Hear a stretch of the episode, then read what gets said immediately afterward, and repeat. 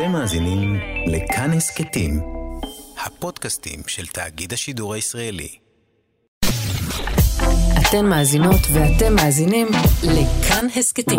כאן הסכתים, הפודקאסטים של תאגיד השידור הישראלי.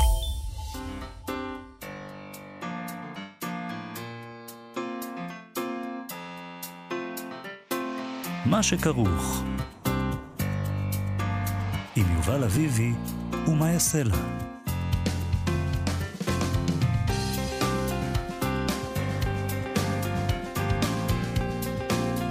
שלום, צהריים טובים, אנחנו מה שכרוך, מגזין הספרות היומי של כאן תרבות. אנחנו כאן בכל יום ב-12 בצהריים בשידור חי. אתם מאזינים לנו ב-104.9 או ב-105.3 FM, אפשר למצוא אותנו גם בהסכתים בכל שעה שתרצו. איתנו באולפן עמרי קפלן על ההפקה, שלומי יצחק על הביצוע הטכני, שלום לכם, שלום יובל אביבי. שלום מאיה סלע. אנחנו נדבר היום עם הקולנוען רנן שור על הספר חדש שהוא ערך, על סבא שלו, הרב אברהם זיידה הלר, אחד הרבנים הבולטים של צפת, ונשאל את עצמנו ואותו. אותו כדאי פה. לשאול, כי אני, את עצמנו אין טעם לשאול. בואי נתחיל, נשאל את עצמנו עכשיו, אוקיי. ואז כשהוא יבוא נשאל אותו. בסדר. מה גורם לו אה, לכתוב דווקא עכשיו, להעמיק, לחקור בדמות הסבא שלו, שהוא בין השאר כתב לו מכתבים נוזפניים על כך שהוא עוסק בהבלים כמו קולנוע, במקום לעסוק במה שחשוב באמת, שזה לחזור בתשובה. בכלל, הוא היה די עצוב מזה שכל המשפחה שלו לא המשיכה בדרכו. הוא דמות מאוד מעניינת. מאוד. הרב אברהם אלר. ויש בספר הזה אה, גיבור בעל כורחי מכל טוב. יש בו מכתבים, ותסריטים, ו- ושירים, ו- והתכתבויות, ו- ורזונציות, ומיליון דברים. ויהיה גם סרט שרנן שור ו- יעשה. זה, אמ, זה סוג של צבא בעצם. סוג של צבא, לפחות תעשה סרט אם לא הלכת להיות רב. כן. אה, אז אנחנו נדבר איתו עוד מעט, ונדבר גם עם רונית ידעיה על ספרה החדש, ואני אעלה באש שיש בו נשים. שעולות באש הקנאה והבגידה ועליבות החיים. כן, לא קל. לא קל בספר הזה, אבל אנחנו לא רוצים חס וחלילה לרפות את ידי הקוראים. אה, רק, לא? רק למה? כי לא קל. אנחנו קוראים רק מה שקל. לא, חס וחלילה. שקל זה לא מעניין. להפך. נכון. רונית ידעי גם אה, ראש מחלקת הכתיבה במנשר, ולכן זה מאוד מאוד מעניין, כי יש כאן גם עניין של הצורה. זאת אומרת, זה לא רומן, זה סיפורים, אבל גם הסיפורים, יש להם... אה, היא משתוללת, נכון. היא בן אדם פרוע. בשני הספרים האלה בעצם יש המון, המון דברים. זאת אומרת, פתאום אה, היא יכולה לעשות איזה שינוי כיוון לתוך, תס, אה, לא תחסית, מחזה, פתאום סצנה ממחזה יש בסיפור שלה הראשון. ופתאום יש שם... אה, פרוטוקולים. בבית משפט, כן, יש דברים כן. מעניינים שם, אז... משחקת. כן. נתחיל עם משחק מסוג שונה. אמ, משחק שאנחנו משחקים אותו כבר הרבה זמן, נכון. משחק קצת משונה. Uh, עכשיו אנחנו, uh, הגיע למשחק הזה, עלתה על המגרש ההחלטה של מדינת יוטה, אשר, שבר, אשר בארצות הברית, שם החליט מנהל החינוך להוציא uh, ספר מספריות בתי הספר היסודיים וחטיבות הביניים, זה דבר שבשגרה. הפעם הספר הזה הוא התנ"ך.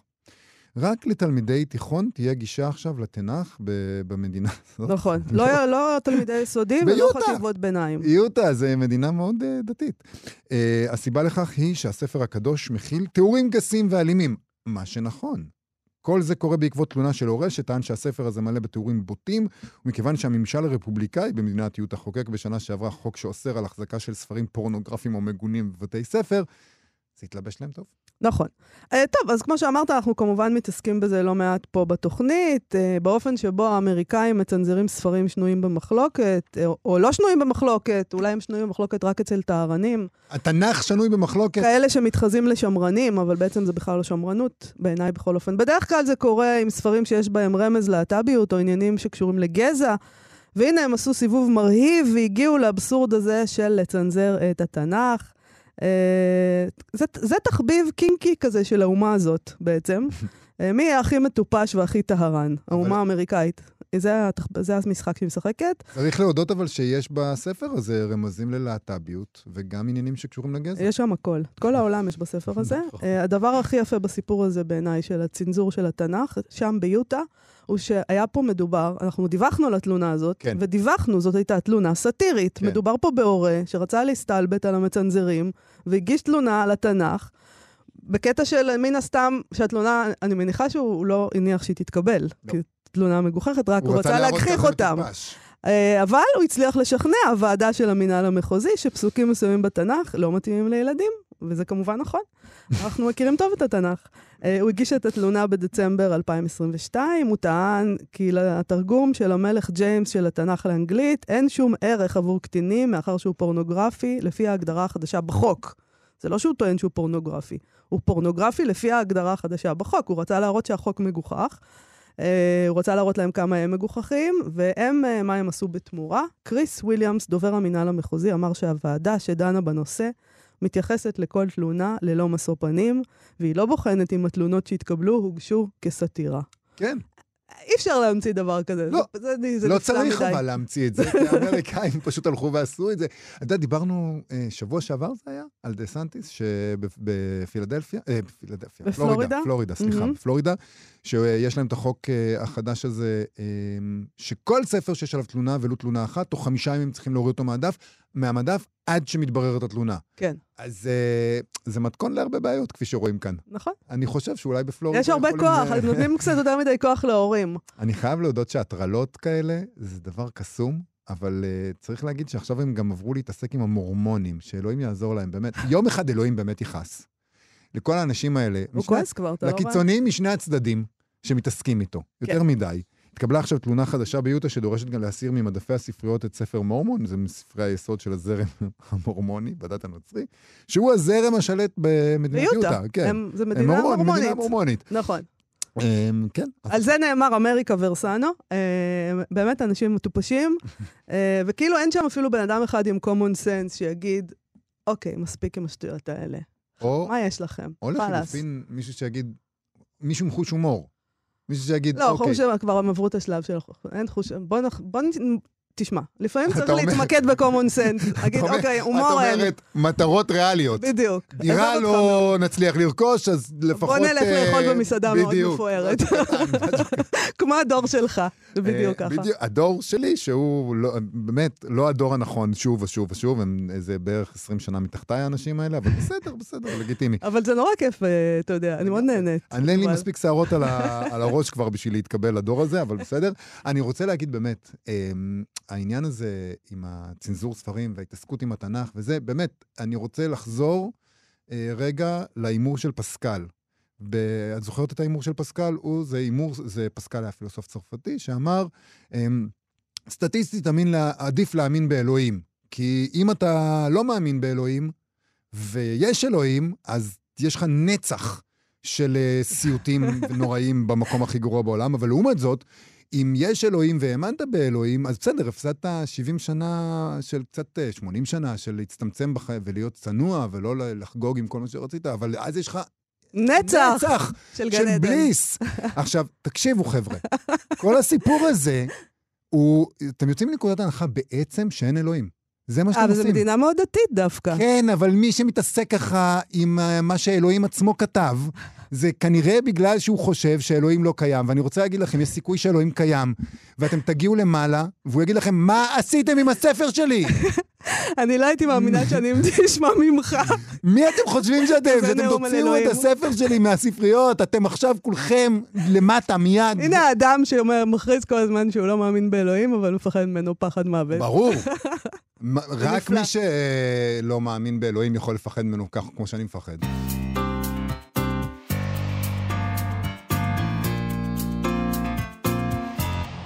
מה שכרוך בכאן תרבות, חזרנו. שמחתי לראות אותך, אך הצטערתי על התמכרותך לתעשיית הסרטים, ושאינך שקוע בה מעל לראשך ורואה בה חזות הכל. וגם החתונה המרגשת של בן אורי זוהר הנך רואה רק באספלריית הסרטים, כאילו כל העולם לא נברא אלא בשביל זה. אכן, נכדי היקר, ליבי ליבי עליך, שהנך מבלה שנותיך הטובות והיפות ביותר בדברי הבל, שאין בהם מועיל אפילו מבחינה כלכלית. ואני תפילה ותקווה, ירה עליך מרומי, רוח ממרום, ממרום, סליחה, לפקוח עיניך, לראות את האבסורדיות של התמכרותך הנעל, ותשתחרר ממנה ללכת בדרכו הטובה ופקוחת העיניים של אורי זוהר. זה מכתב שכתב הרב אברהם זיידה הלר לנכד שלו, הקולנוען רנן שור, שהקים וניהל יותר מ-30 שנה את בית הספר לקולנוע סם שפיגל, ורק עם פרישתו התפנה להתעמק בדמותו של הסבא שלו, הרב הלר. הוא גם יעשה עליו סרט, אבל בינתיים יש ספר שערך, גיבור בעל כורחי, שם הוא עוקב אחר דמותו של הרב, שהיה אחד הרבנים הבולטים של צפת ונחשב לאחד מהאנשים שהצילו את העיר בתש"ח. שלום רנן שור. איתנו? כן, לגמרי. שלום. אותי? שלום, עכשיו שומעים אותך. אוקיי. אה, תשמע, מה פתאום, מה פתאום החלטת, אני מבין ש, שיש לך פתאום זמן פנוי, אבל מה פתאום החלטת עכשיו לעסוק בדמותו של הסבא שלך, הרב הלר? למה דווקא, מה, מה קרה עכשיו? טוב, קודם כל אין לי זמן פנוי. אני עובד אה, מאז שפרשתי יותר ממה שעבדתי בסם שפיגל, ועבדתי שם הרבה מאוד, אה, כפי שיודעים. אה, תראה, אה, איך להגיד זה קצר? כבר לפני כ-15 שנה הבנתי אה, שסבי, הרב הלר, שווה סרט. לא חשבתי על ספר, אבל אה, רק כשפרשתי משם, מסם שפיגל, הבנתי שאני צריך למהר. אמי, בתו הבכורה, נפטרה כבר לפני כ-17 שנה, אבל ארבע האחיות שלה, שהיו אז בגילאים של אה, 90 עד 100, אה, חיות, היו חיו, חיו אז, ואמרתי לעצמי שאסור לי לבזבז אה, דקה, הספקת לצלם אותן? והספקתי לצלם אה, שלוש מתוך ארבע, אחת בת נפטרה בגיל 102, דודתי פרופסור שרה הלר וילנסקי, אבל שלוש האחרות חיות עמנו והן מככבות בסרט. בר- מתי, בספר. מתי נראה את הסרט? מתי הוא מוכן? איי, הנחה יהודית. זה היה קורע לב, ממש. מה, זה בקרנות עכשיו וכל מיני דברים כאלה? אני עדיין אה, מגייס לזה כסף, אבל אה, זה עוד הריון אה, שינהל, אני מניח, תוך חצי שנה בערך. בעיקר אני, אהוד בנאי כותב עכשיו את המוזיקה, בעיקר אני מגייס לו עדיין כסף לצורך הסיום. אז בוא נדבר על הרב הלר, הסבא שלך. מ- מי הוא היה? מה, מה, למה הדמות שלו כל כך עניינה אותך פתאום, או לא פתאום? אה, קודם כל, לא פתאום, אבל הקשר שלי איתו בחייו ובחייו שלי, ככל שהתבגרתי, היה מאוד מאוד חלקי, גם בגלל, בעיקר בגלל הריחוק הגיאוגרפי בין תל אביב לצפת ואמצעי התחבורה, והיותי חייל בשלב מסוים, ואיש שעבד בירושלים, והוא בעצם נפטר אה, שנה אה, לאחר שקיבלתי לידיי את סם שפיגל, ובמכתב האחרון שהוא כותב לי ומוכיח אותי, כמו שקראת קצת, שאני לא חוזר בתשובה, שאני לא הולך בדרכו של אורי זוהר, שרב גדול בישראל. בעצם התזה שלו הייתה, מאז שהייתי חייל, אה, שהייעוד שלי, אני אחד מנכדיו, הוא להיות רב בישראל, ואפילו אה, רב אה, גדול, ושהיה להיות סוג של רבי עקיבא. Mm, משום שהמשמעות לדידו אה, של סבי הייתה משמעות, משמעות הקיום הייתה משמעות דתית, אמונית, הטרגדיה שלו, ומאחורי סיפורו של האדם המדהים הזה יש טרגדיה, הוא היה אבול בנת, היו לו חמש בנות, כל חמש הבנות, מאימי ומטה, התחלנו, כן. הוא עצמו אפילו שיגר אותם להשכלה ליברלית וחילונית. ב- כן, הוא מרגיש, שהוא, הוא מרגיש שם שהוא עצמו עשה את זה, שהוא היה ליברלי מדי. כן, כן, ובערוב ימיו, בערוב ימיו הוא נפטר בגיל 96, בערוב ימיו מרעננה, מבית אבות דתי, ששם הוא שואף לכנס את אה, בנותיו, את נכדיו ונכדותיו ולשכנע אותם, הוא כותב מרבית מהמכתבים האינטימיים, החשופים, כולל את הצוואה שלו, שנמצאת בספר. תשמע, אבל אתה עושה בספר הפוך אה, על הפוך, אתה מקרב אתכם מאוד מאוד, כיוון שעליו אתה אומר שהוא סבא התסריטאי. אתה כותב כל אחת מאגדות צפת, הממוארים, כל אחד מהמכתבים המשפחתיים של סבי, זה כל הדברים שהוא כתב, כן? אגדות צפת זה דברים שהוא כתב. אתה כותב, כל הדברים האלה הם תסריט לסרט קצר, יש בהם דמויות, תנועה, פעולה. הם, הם תסריטים קצרים לסרט אחד ארוך, כן. ועל עצמך, לעומת זאת, אמרת לו, סבא, אפשר לומר שאני ראש ישיבה לקולנוע בירושלים. נכון. זאת אומרת, אתה מצאת אותו בתוך הקולנוע, ואת הד... הקולנוע שלך מצאת אה, כראש ישיבה, ועשית את החיבור הזה. האם, אז אני אשאל הפוך, האם יש רגעים כשאתה עוקב אחרי הדמות שלו, שאתה חושב לעצמך, מה היה אם מה היה אם הייתי שומע בעצתו, מפסיק עם השטויות האלה של הקולנוע, ונהיה רב? כן, זה דבר גדול, לא? תשמעי, על השאלה הזאת נצטרך לדבר הרבה זמן, אה, כלומר, אין לכם זמן אה, גידור לסוגיה הזאת, אבל אני, אני אתחיל אה, מכמה כיוונים. תראה, אחד הגילויים שלי, קודם כל, בכלל לא רציתי לכתוב ספר. התכוונתי, ואני עוסק בעשיית הסרט, ואני אשלים אותו, כאמור, כבר כמעט שנתיים וחצי, שלוש. כן. Uh, הספר קרה מעצמו, וכאן מצאתי מבחינתי יופי רב, uh, כי כדי להבין לעומק את סבי, uh, לא הסתפקתי גם בעדויות של uh, דודותיי ועדויות נוספות, uh, צפתיות, לא הסתפקתי בכל הסטילס וחומרי הפוטאג', הקולנועים שגייסתי מהגורן ומהיקב ומקרובי משפחה. זה מאוד מאוד מורכב.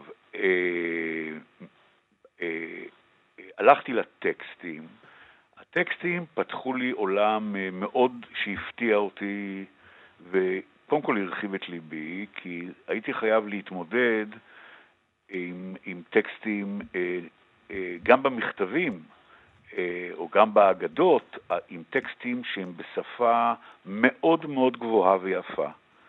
שפתית, לעתים ערבית, מרובת מקורות, חז"ל, תנ"ך, אבל ברמה מאוד מאוד גבוהה ומאלפת. כן. קיצורי, קיצורי תיבות, קיצורי דרך בשפה שבחיים לא אמרתי. אנחנו חיים לפי שפה מאוד ישראלית, קצת צבאית, מאוד מקוצרת. יש קיצורים רבים ונשגבים גם בעולם הדתי, בעולם החרדי. למדתי כמאה שלא לא ידעתי קודם, ידעתי בודדים. ארמית, ארמית, mm-hmm. ארמית, ומה, ומה לא. חוץ מערבית שסבי שלט בה, זה כתוב במגדל בבל יפה תואר של שפה. שריתק, שריגש, שהרחיב שרעפת מבחינתי כמי שאוהב שפה עברית, אבל גם יודע לדבר סלנג ולא politically correct, אני. עכשיו, שתיים, הגילוי המדהים זה שהוא תסריטאי. אני חשבתי, לא רק לתומי, אני גדלתי בתל אביב, הספר הוא גם עוסק בתל אביב, ויזה וי צפת. אני גדלתי לאימא, לאימי לאה הלר, בתו של סבי, שהייתה לה עברית גבוהה, שהייתה לה נפש אומנותית רומנטית, unlike אבי, שהוא היה מדען, רופא, קשוח mm-hmm. ועוד. עכשיו, היא תמכה בי כשהייתי שחקן בהבימה, כשהייתי עיתונאי במחנה, וכשהלכתי ללימודי קולנוע, ס, סבי ממש לא אהב את זה, גם לא אבי. זה לא התאים למשפחות המיוחסות שאני בא מהן. כן. נראיתי כמו איזה כבשה שחורה.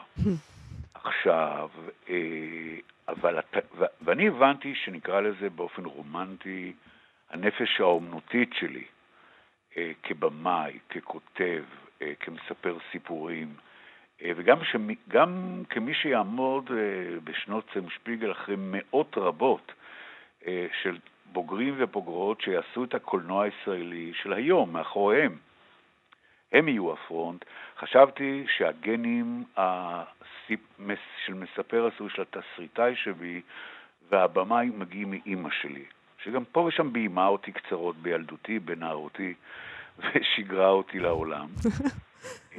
וגילית שזה הסבא בעצם, כן. שהיא קיבלה את זה ממנו. כן, כן. בספר ובסרט יש לא מעט קטעים שאתה אומר, וואו, הוא כותב, הוא תסריטאי. מעברי הזמן שלו, כשהוא כותב להוריי, הוא ניצל ממונית מוות, מפיגוע כל כך דרמטי, שהיום אנחנו, נ... איך זה נקרא, מתאבלים, אתמול גם היה דבר נכון, כזה, נכון. על שלושה מתוך, אנחנו היום אוכלוסייה של תשעה וחצי מיליון איש, אז הוא מתאר, אבי לומד ברפואה באיטליה עם אמי, בשנות 1938 סבי בדרך בין עכו לצפת עובר פיגוע טבח, לא פיגוע, מזעזע. מתוך תשעה אנשים במונית, כולל הנהג, חמישה נרצחים לנגד עיניו על ידי ערבים ליד ראמה של היום, סאג'ור, וכולל תינוקת, עוד תינוק שכוב על הרצפה ולא ברור אם הוא חי או מת, וסבי נחלץ משם ורץ להזעיק תוך כדי סיכון עצמי את הבריטים שמחלצים וכולי וכולי. הוא כותב את זה להוריי באיגרת אוויר דחופה אה, לאיטליה, הוא כותב בטקסט זערורי כדי לספר את כל הסיפור. אני בכיתי, בכיתי, בכיתי. כן. אני בן 70. בכיתי כשקראתי את זה על, על, על רמת הכתיבה התסריטאית, על איך שהוא מצליח להעביר להוריי לא רק את העלילה הטראגית הזאת, אה, אלא את הלכי הנפש שלו moment to moment, second to second. כי כל האירוע הזה אורך אה, 20 דקות עד שהוא תחת אש. כן. יש הרבה קצב במכתב הזה. יש בו קצב... אה, קצב, ו... ריתמוס, מעברי זמן, זה, זה תסריטאות. זה, זה סצנה של שש דקות. תיאורטית, בסרט לימים היא תהיה פחות. רנן, מה אתה גילית עליו במהלך התחקיר הזה שלך והכתיבה שלא ידעת? רק דברים טובים. אני חששתי שאני אפתח תיבות פנדורה משפחתית. כן, זה מפחיד. כן. כן. לחטט גם, בדברים כאלה זה מפחיד זה מאוד. חלק, זה גם חלק מהדברים שעיכבו אותי כן. מלהתחיל לאט לאט קודם לפרישתי, אה, וגיליתי שהוא... אה, אה, גיליתי את הדבר המרכזי, את המימד הטרגי באישיות שלו בערוב ימיו. עד כמה, כי המכתבים שהוא כותב לי לחזור בתשובה, הוא גם אומר, וגיליתי את הטקסטים, בכינוסים משפחתיים, וגם בכתיבה לבנות, להוריי, לכל, uh, לכל המשפחה. זאת אומרת, לא היית, לא היית מודע, לא היית לא. מודע לזה. שזה בעצם מאוד מאוד כאב לו, כל לא. הדבר הזה שאתם לא דתיים. זה הרבה יותר מכאב לו. אה, מבחינתו, כמי שהוא, הגיע... תראי, המשפחה שלנו, כשהיא הגיעה לישראל, לארץ ישראל, איזה ישראל? כשהגיעה לפרה-פלסטינה, אה, משפחת סבי, משפחת הלר, היא משפחה מאוד מאוד מרשימה. היא מתחילה במאה ה-16 בפראג, עם יום טוב הלר לוינסקי, שהוא אה, ראש הקהילה של קרקוב, לא פחות. כן. זה יותר מגבעתיים. עכשיו, ובעצם בפועל, אה, ועל זה יש דוקטורט של אה, דוקטור רבקה אמבורן, שנתנה לי את המתנה של החיים לגבי הספר והסרט הזה, אה, ב-1807, מעיירה קטנה בגליציה, עולים שלושה, סבא, אבא ונכד. הנכד הוא בן שבע פחות או יותר, שמו הוא שמואל הלר, אה, וזאת שושלת הלר שמחליטה להגיע לצפת בעלייה כמובן רבנית, ולא לירושלים. כן. גם האבא וגם הסבא הם רבנים, וזאת משפחה רבנית. עכשיו, שמואל הלר אה, מגיע בערך ב-1810 אה, עם אביו וסבו אה, לצפת, לגטו של צפת. אה, בגטו של צפת אה, באותו רגע בזמן יש פחות מאלף יהודים, אה, עם, אה, כולל ילדים כמובן, אה, ויש אה, פי שבע, אה, בני המקום, ערבים, פלסטינים. בכל ארץ ישראל, בארבע קהילות הקודש, יש כ-5,000-7,000 איש כשהם עולים לארץ. המצב לא משתנה בהרבה ב-1837, כששמואל הלו הוא כבר שוחט, שזה מקצוע רציני, אה, זה כמו כירורג, כן. אה, הוא כבר בשנות ה-20 הראשונות שלו, ו... ורעידת האדמה הכי גדולה שהייתה אי פעם באגן הים התיכון ובאזורים שלנו, תחת השבר הסורי-אפריקני, מחסלת את צפת, טבריה במיוחד, וגם פוגעת בירושלים וחברון, כלומר בארבע קהילות הקודש. בצפת, 70 אחוז מיהודי צפת וערביי צפת, היא לא... היא לא הבדילה. אשכנזי, כן. אה, אנחנו יודעים איך זה קורה, כן. ככה זה גם קרה, אז בלי צוותי חילוץ, בלי... אין. היה קצת אמריקאים בביירות שהגיעו, אין שם בית חולים. זה, זה, לא, ית, זה לא יתואר כשאנחנו שומעים ורואים מה היה עכשיו בארץ לפני חצי שנה, בטורקיה באופן יותר רציני. זה הכל פה. עכשיו, הוא, הוא זה שמואל הלר, ניצל מהשבר, מההלם קרב, מהשואה הזאת, השואה, אין מילה אחרת, זה הרבה לפני השואה, השואה. כן. אה, הוא מאבד את אשתו, הוא נשוי ואב לשלושה. הוא מאבד את אשתו ושלושת ילדיו הקטנים, שגרים אה, כמתחווי קשת, איזה 700 מטר באלכסון, מבית המדרש הארי. הוא עומד תחת הקורה, והוא היחידי כנראה שניצל מבית המדרש. הוא בהלם, כל הקהילה בהלם, אין, על המילים האלה אי אפשר לדמיין אותם. אה, כלומר, הן חלושות לעומת המציאות. כן. אה, והקהילה של אמסטרדם, שהיא הקהילה העשירה שתומכת בצפת ובעצם מממנת את האברכים, היא הייתה שולחת רבנים מאמסטרדם אה, עם משפחתם לנהל את הקהילה. אף אחד מרבני אמסטרדם לא רוצה לטפל בזה.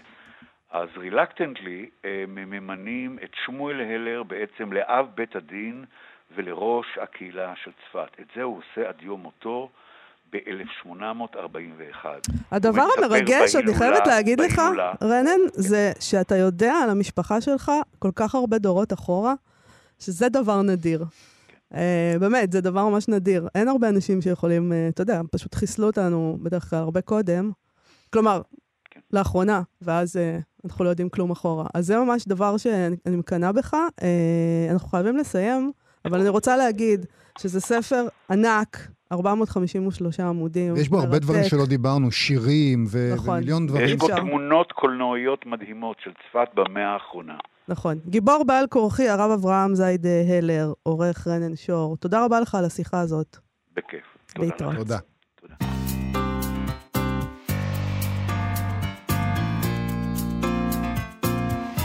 מה שכרוך בכאן תרבות, חזרנו. ואולי אני אכזרית מספיק לחשוב מחשבות כאלו גם כשאני בשליטה. גם על זה לא כדאי לדבר בפורמט הנוכחי. או אם לצטט את מיגל אנחל, הקרוי פליקס, ברון הסמים המקסיקני, פרק ראשון עונה שנייה של נרקוס, אלימות, מין, שפה בוטה. באותו, בעודו משקיף ממרפסת ביתו המפואר ב understatement על האנשים שמתעוללים במסיבה הגדולה שערך לקולגות, סוחרי הסמים ולפוליטיקאים שהוא משחד. אין כאן אחד שלא הייתי יורה בו. סוף ציטוט. חברת? מפתיע אותך שבחרתי בזה? לא. מתוך הספר החדש של רונית ידעיה.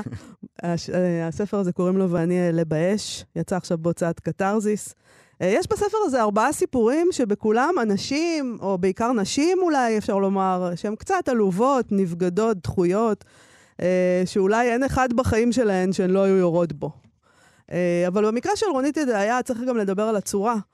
אה, יש משהו פראי באופן שבו היא כותבת, כאילו היא לא מחויבת לשום חוק, וכך אני יכולתי למשל להשתכנע בסיפור החתול שמיל, שלגיבורת הספר באמת הצליחה לשכנע אותי באמת שיש לה רומן עם החתול שלה, עד שהסתבר שהוא שוקל 85 קילו, החתול הבוגדני הזה. אז אני הבנתי מה היא עושה שם. רונית ידעיה פרסמה עד כה שמונה ספרים, והיא גם ראש המחלקה ללימודי כתיבה במנשר, אז יש לנו פה הרבה על מה לדבר איתה. שלום רונית ידעיה. שלום, שלום, אמרת הכל. אז, אז ביי. אה, תשמעי, עוד לא, רגע, רגע, עוד. לא. שאלה אחת. גם אתה רוצה לשאול, יובל, כן.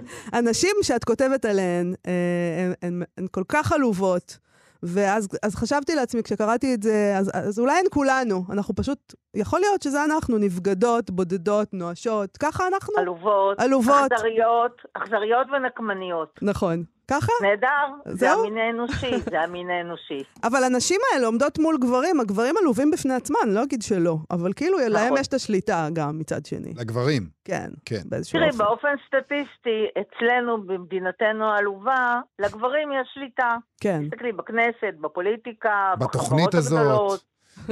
לא, התוכנית הזאת לנשים יש שליטה, זה חשוב. אז אה, כן, כן, אבל יש שם גם אה, אישה או שתיים חזקות. כלומר, אה, הגברת אה, שאימצה את החתול שמיל, שקוראים לו למעשה אסמאעיל, כן, והאשימה אותו ברצח שהיא ביצעה. נכון. כאילו, שולחת אותו חזקה. לכלא, נכון, אישה חזקה ומניפולטיבית. כן. אולי קצת מטורפת גם, ערבי. בכל זאת. אה, אולי, כן. אולי. זהו, צריך אולי להגיד קצת על הגבול. של... שם- כולם על הגבול. חוץ הסיפורים... מהאישה הנבגדת, שאולי היא לא על הגבול, שהיא אישה רגילה. אז, אז בוא. בוא נדבר רגע כן. על הסיפור הזה, חסד. את כותבת על האישה הנבגדת, כן, שמטנפת על המאהבת של בעלה, אבל בסופו של דבר, כן. כשזה מגיע למשפט דיבה, הנבגדת uh, טוענת טיעונים מתחום הספרות בעצם, והשופטת כן. במשפט הזה משתפת פעולה עם הדבר הזה, והיא כותבת בגזר הדין, על, נגיד, על ביטוי אומנותי לא תמיד מוצלח, או שהיא תוהה שם השופטת, האם באמצעות מתן צורה וביטוי אחר, דרך מעשה הכתיבה, אפשר לדובב את האובססיה שמשתלטת על החשיבה התקנית, על הדיבור, על המעשים, על החיים. היא מנהלת דיון ספרותי, גם השופטת נכון, נכנסת לדיון. נכון, נכון, יש שופטות חכמות בישראל.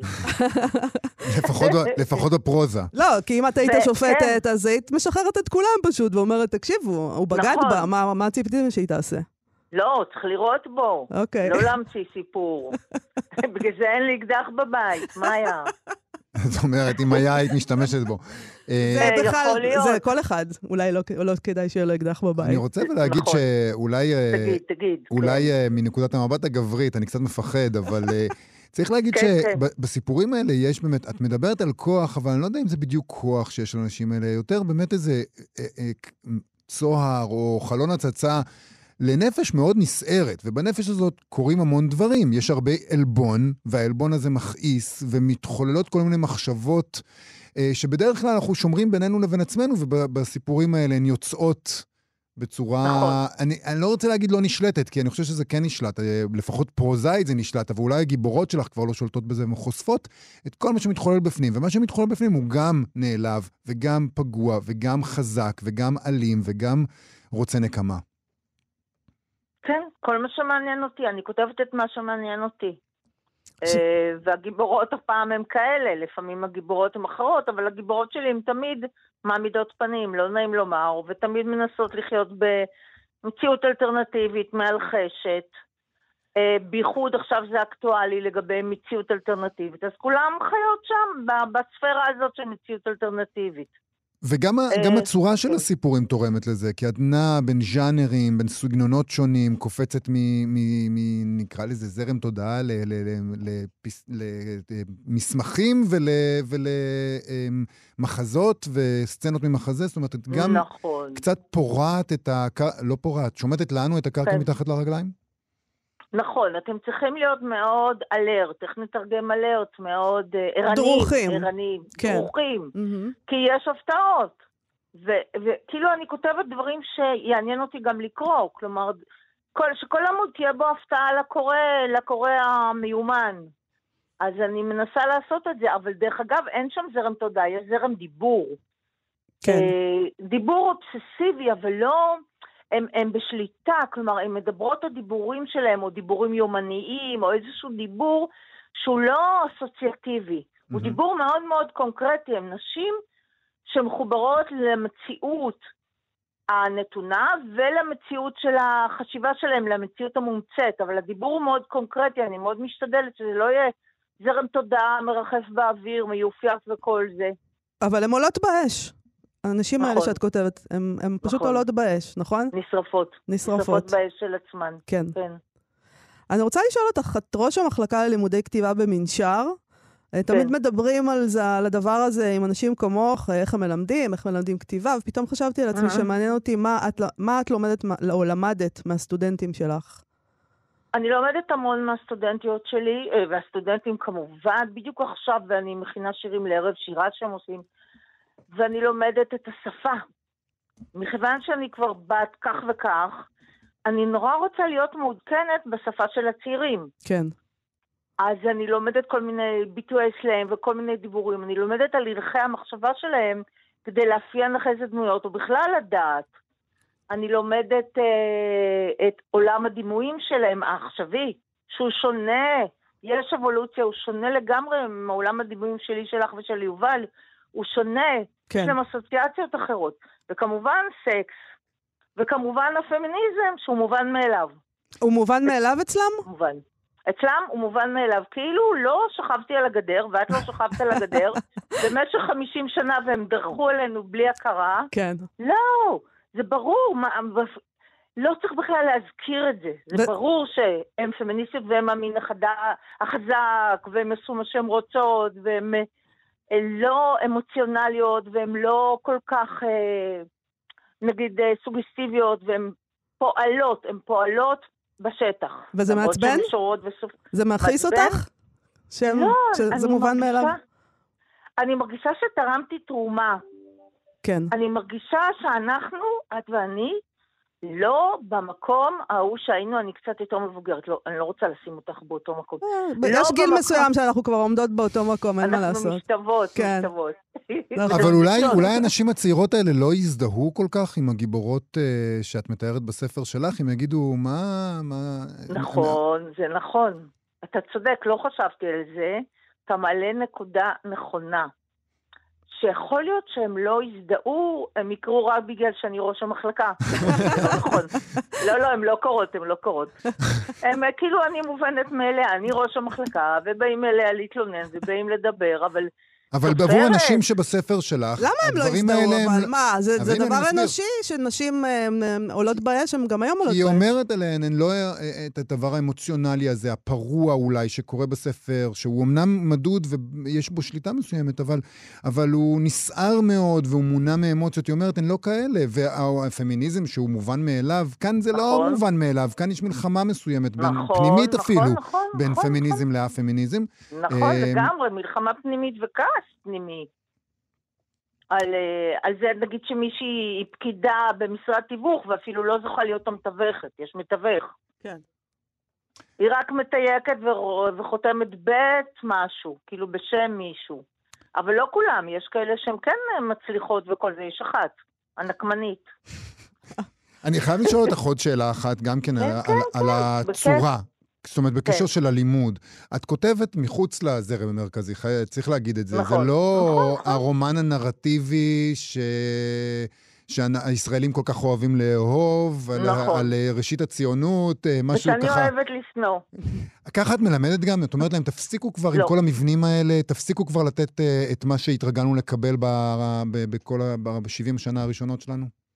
תראה, זאת המטרה שלי. אבל אני לא אגיד להם במפורש, תפסיקו ככה, תפסיקו ככה, אני לא אכנס להם לראש ולכתיבה. אבל אני בוחרת בהתאם לזה את המורים והמורות. כלומר, אנשים שיכולים להבין את מה שקורה עכשיו בארץ, בחוץ לארץ, ויכולים להבין שמכיוון שאנחנו בית ספר אלטרנטיבי בכל התחומים, אז גם כאן צריך להיות משהו אלטרנטיבי, לא לפני שאנחנו נותנים את הבסיס, בצורה מובנית. טוב, נקווה שהם אה, יסיקו את המסקנות הנדרשות. רונית ידעיה, ואני אעלה זה באש. מובן מאליו. לא אתה, אני ומאיה. כולנו, ואני אעלה. באש, כך נקרא הספר. רונית אוקיי. ידעיה בהוצאת קתרזיס. תודה רבה לך על השיחה הזאת. תודה רבה לכם. תודה. להתראות. תודה.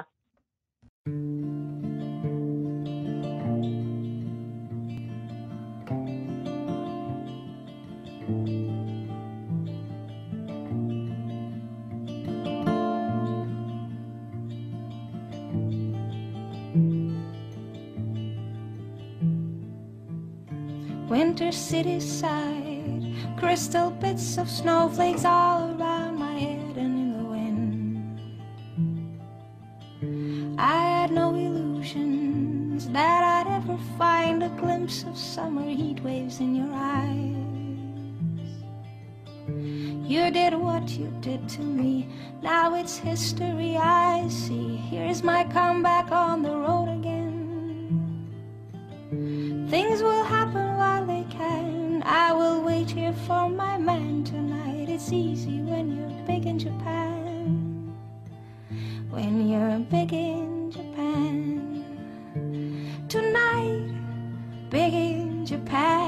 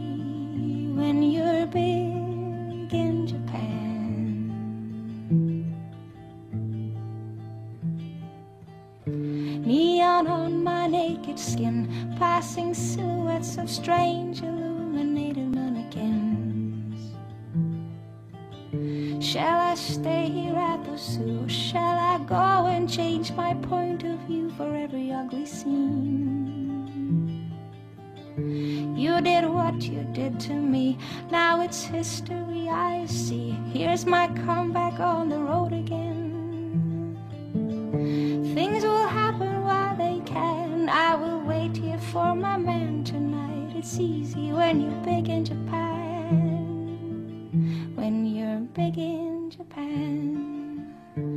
Tonight, big in Japan.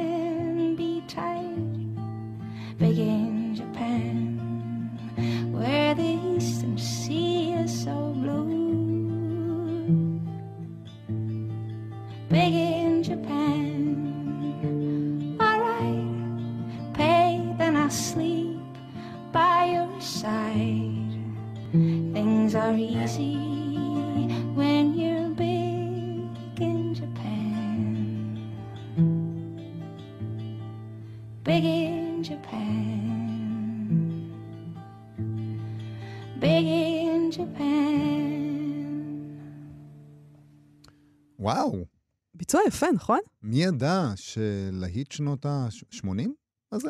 כן, אין ספק, לגמרי לגמרי 80s. 80s, נכון? 80s, 80s, כן. פתאום היה לי איזה, איזה בלוק כזה של פתאום, לא זכרתי, אבל uh, זה לגמרי 80's. Uh, אני אוהב גם את הביצוע המקורי, צריך להגיד. ברור, אלפאוויל. אני, uh, ספרות, אנחנו מה שכרוך, וכאן תרבות. סטטוס ספרותי, ספרותי למחצה. תכף ספרותי מאוד. ספרותי מאוד. כן.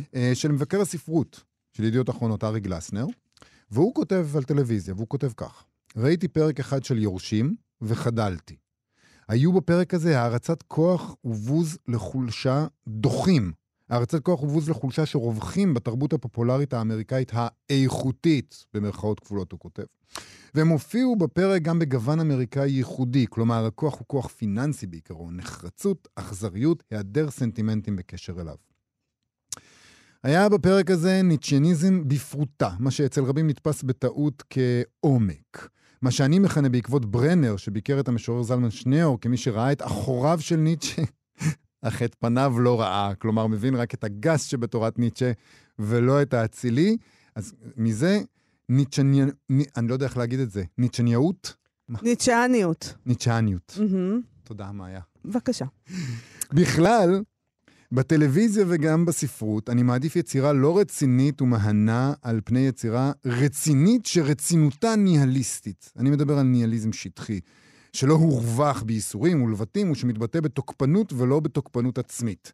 בדרך כלל המאפיינים האלו הולכים יחד.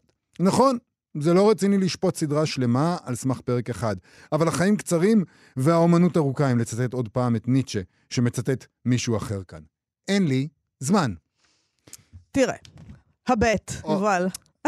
את, אה, אה, אני רק רוצה להגיד, כן. את משוחדת. מה, למה אני כי משוחדת? מאוד אהבת את הסדרה. אה, ראיתי את היורשים.